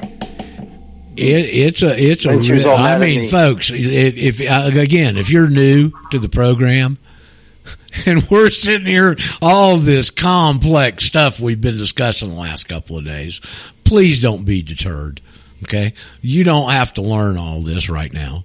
You can ease into it, get the basics down, and get command of the information. Get your freedom started. Okay. I mean, I don't Hey, mind discussing this stuff, but it's not my my favorite thing because I don't want to alienate new people because of the complexity. That's why you very rarely ever hear me throw out statutes or court cases because what that does for the new newbie is totally confuse them. Okay. Yes, who was Hey Hey, Roger? Roger, as a newbie, I got a statement. Okay, you got a oh, we got a newbie here. Okay, who are you?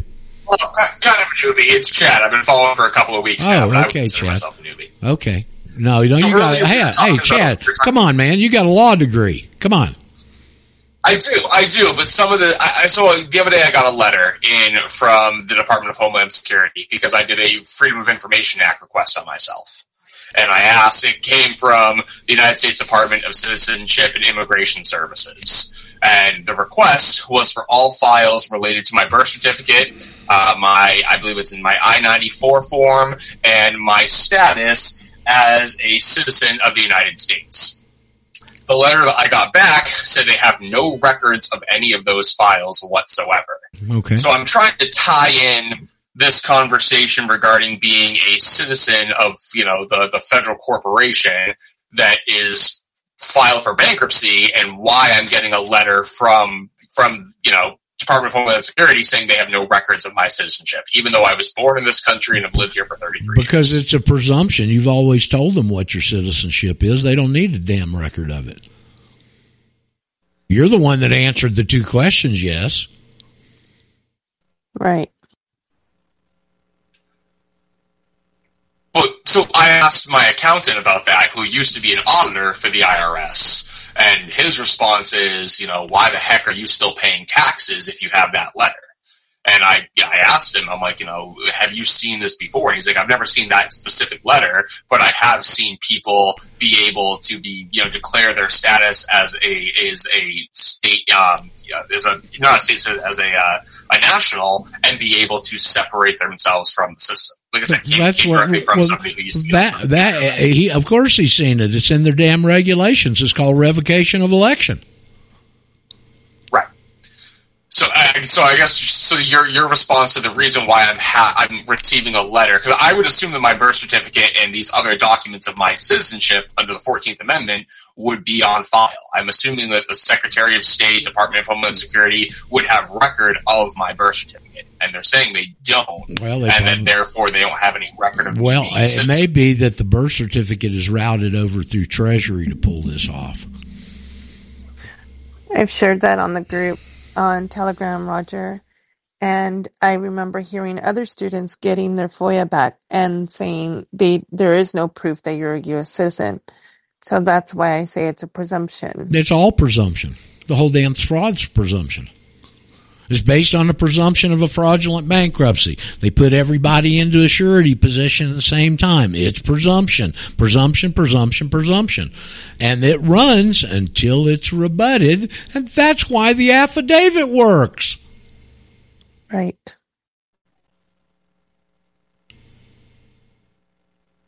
Hi, Roger. Yes.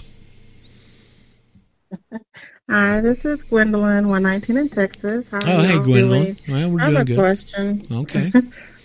yeah, for my, I'm sharing everything on my Telegram Has this- channel. has- and I have uh, do you- oh, okay, for Gwendolyn. Roger Sayles affidavit. Okay, let me ask you a question, Gwendolyn. Do you feel like you've gotten a drink of water out of a fire hydrant today? Yeah, most days. Yeah. Okay. most days I do. Okay. but it's still refreshing at the same time. Well, at some point, at some point, in some point in your growth, these things that we've talked about will register and they'll come back and you'll have an aha moment and you'll go, "Oh, that's why that's like it is." You'll have some of those. Everybody, Oh, all of you, all of you are going to have them. Okay. Yeah, that happens all the time. but I have a question from my Telegram channel. I'm not sure if, if they spoke up yet. Um, so just real quickly on the passport, um, the DS11, they wanted to know um, should they list their actual address where they live at, or put something else? Because they've heard uh, maybe Joe speak about the rural, rural free delivery. Tell so they to- just want to get clarity on the them, address to put on the passport. Tell them to use a regular address. There's no jurisdiction in Thank the, eh, there's no jurisdiction from the federal government because you have a mailbox on your property. There's That's no right, nexus over it. there. That's right. Get over it. Okay, that's misinformation from the old days. Sorry. It's people looking for what the answer we've got and trying to connect dots. Oh, the the mailbox is the feds. So if you put that on your property extends federal jurisdiction to you. Bull crap. Okay, does that, answer that, Thank you for, yeah, thank you for the clarification. And I just want to let you know um, that testimony from Lisa in California with the traffic stop the other day. Um, I did a special little excerpt of it, and I've been sharing it on my Telegram. It's been such a blessing. I'm taking that testimony everywhere to show the power Well, there- of the affidavit. Now, So I just Gwendolyn, there, you you know. know. there's another one with Sarah from December the 4th. Are you aware of that one? Because you're fairly new. Oh, I, yes, I'm fully aware. Okay, okay, okay. yeah, I'll share that one as well. Well, I those, share them both. you know, those testimonies from you folks out there that are actually in the grist mill, I mean, are just invaluable. Okay. I mean, Roger, I, I, also wanted. I would. I would have loved to have gotten my arms around Lisa the other day. I'd have given her the biggest wet, smacky kiss she ever had in her life. Go ahead, Marco. I just wanted to share with Gwendolyn and her students. They can also jump on National Status Freedom on Telegram, and we follow step by step what Roger teaches and um, how to do it, to, the steps to follow so it's effective. And and we have our um, notices in so we stay safe and um, we know how to respond after that. Right. Yeah, I put your link on the channel as well, and I'm directing everyone to you, to you there. Okay, good, Perfect. Gwendolyn. Good. Uh, okay, where else can we go? Did somebody else have a question there a minute ago? Roger. Yes, sir. Um, I just looked up the first U.S. codes were published in 1926. There you go. And I looked up Article 1, Article 1, Section 1 deals with the definition of words as used in legislation. Okay, so they brought in the United States Code right before they pulled the trigger on the bankruptcy.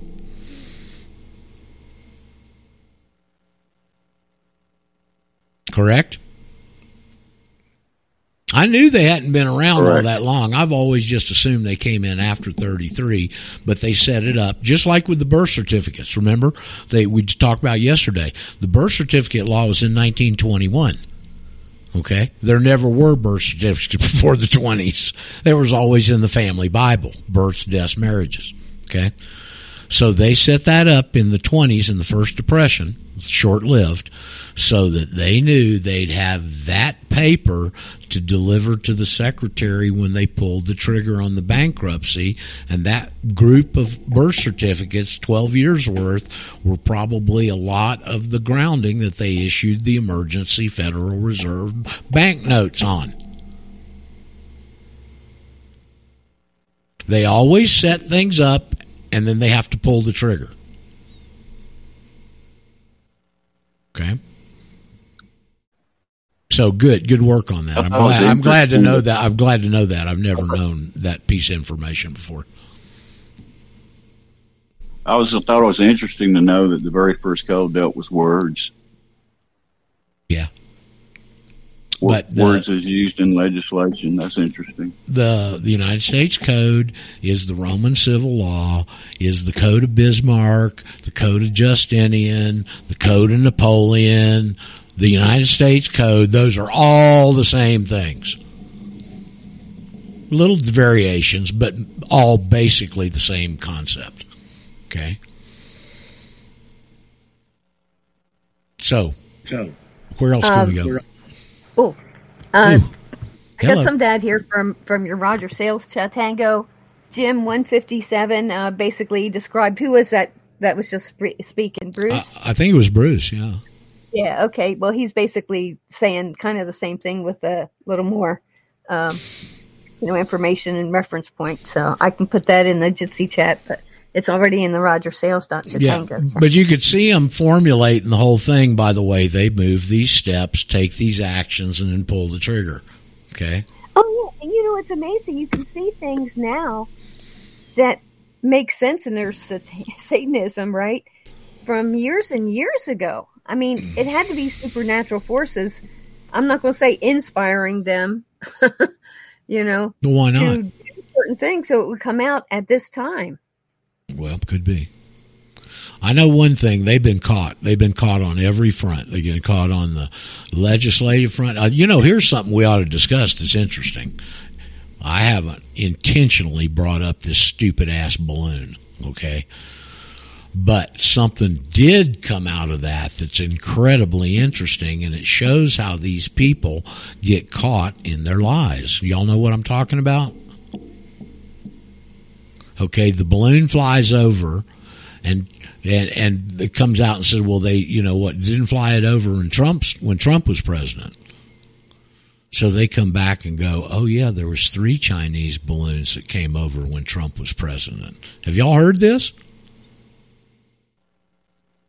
Three balloons came over when Trump was oh, president, and Mad Dog Mattis, who was dif- director of DOD, did not tell Trump or any of his inner circle about it.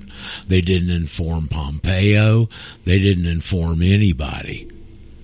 Here's a Chinese balloons coming over and they hide it from the president.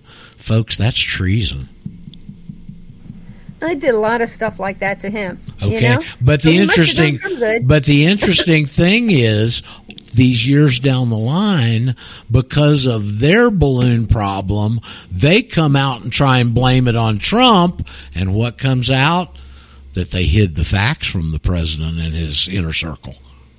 Yeah, projecting. But you know, we've got these Google balloons. If you look at MonkeyWerx, W E R X, right, who tracks all the stuff in the air, um, we have these Google balloons all the time now, and and now I think they're even, I think they're in cahoots actually with Chinese. you think? No, you don't Yeah. think. but they've been sucking up data forever. You know, they fly at maybe 70, 80,000 feet. 60, I think, somewhere in there. Probably can go higher. Yeah, and there there was a I forget what type of aircraft was above them, and uh, you know seeing what they were doing as well. So they've been doing this stuff. But you know the Oh, yeah. interesting part I I kind of like that they didn't really dwell on was the fact that Blinken, Winken, and Nod, you know, Secretary of State here, our feudal landlord, was supposed to go to Beijing, have oh a yeah, meeting oh there. yeah, and they canceled it. Yep. Mhm. Also, you know, I remember hearing E. Michael Jones. You'll like this, Mur.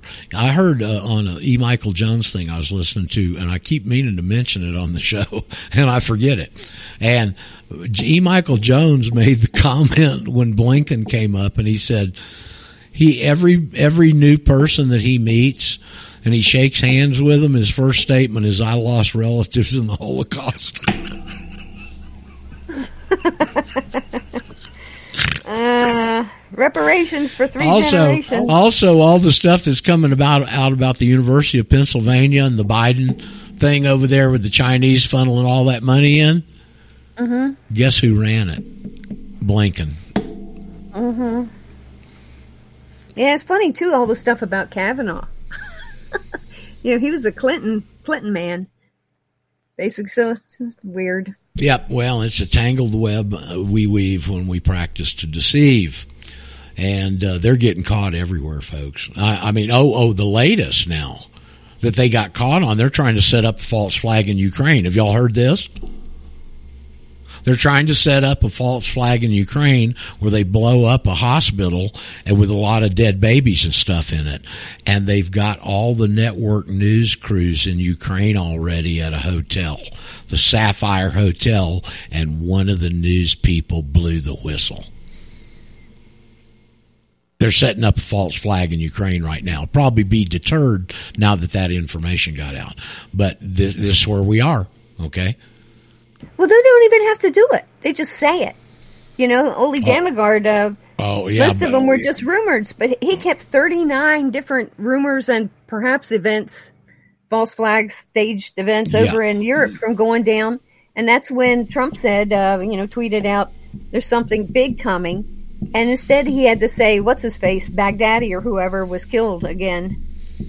Well, the point being is that it, they've got all the news crews and stuff over there to give the actualities to help buttress their false flag and declare war on Russia. Yeah. Oh, yeah.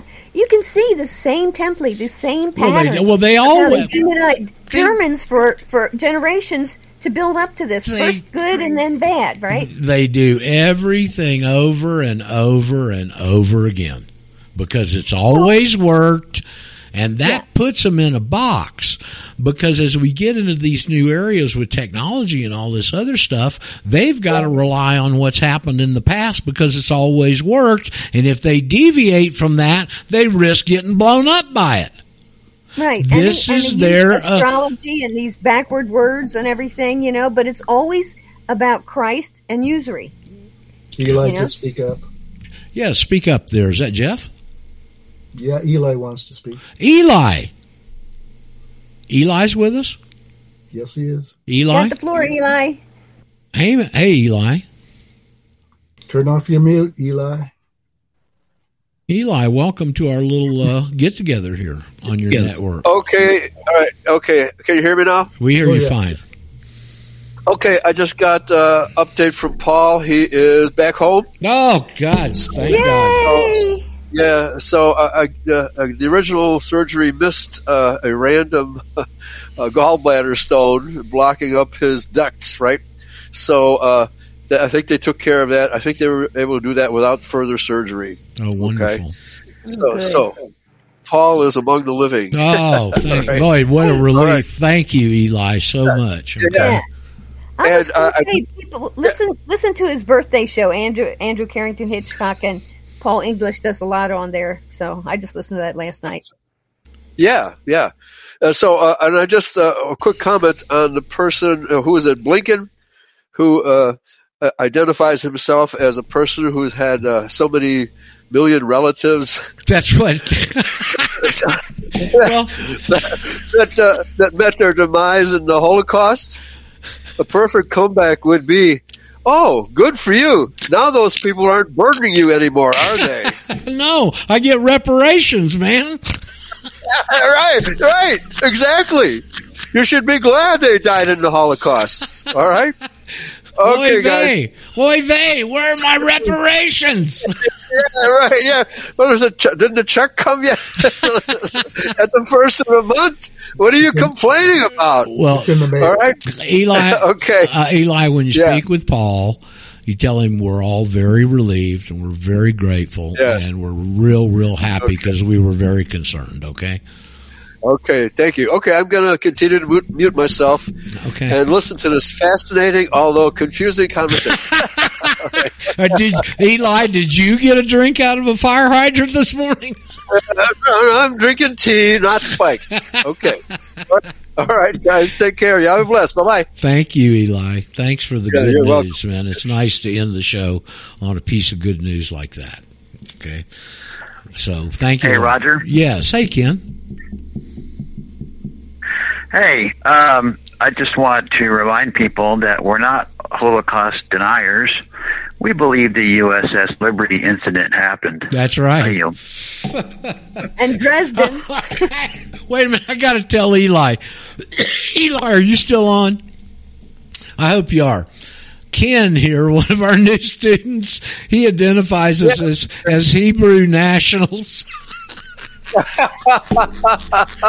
hey, that gets you brownie points. Well, you know, I, I, I like. To, I think you got an, a, a little addendum after you do that, and you go, "We an, we answer to a higher authority." There you go. Right. Yeah. The Talmudic rabbis, right?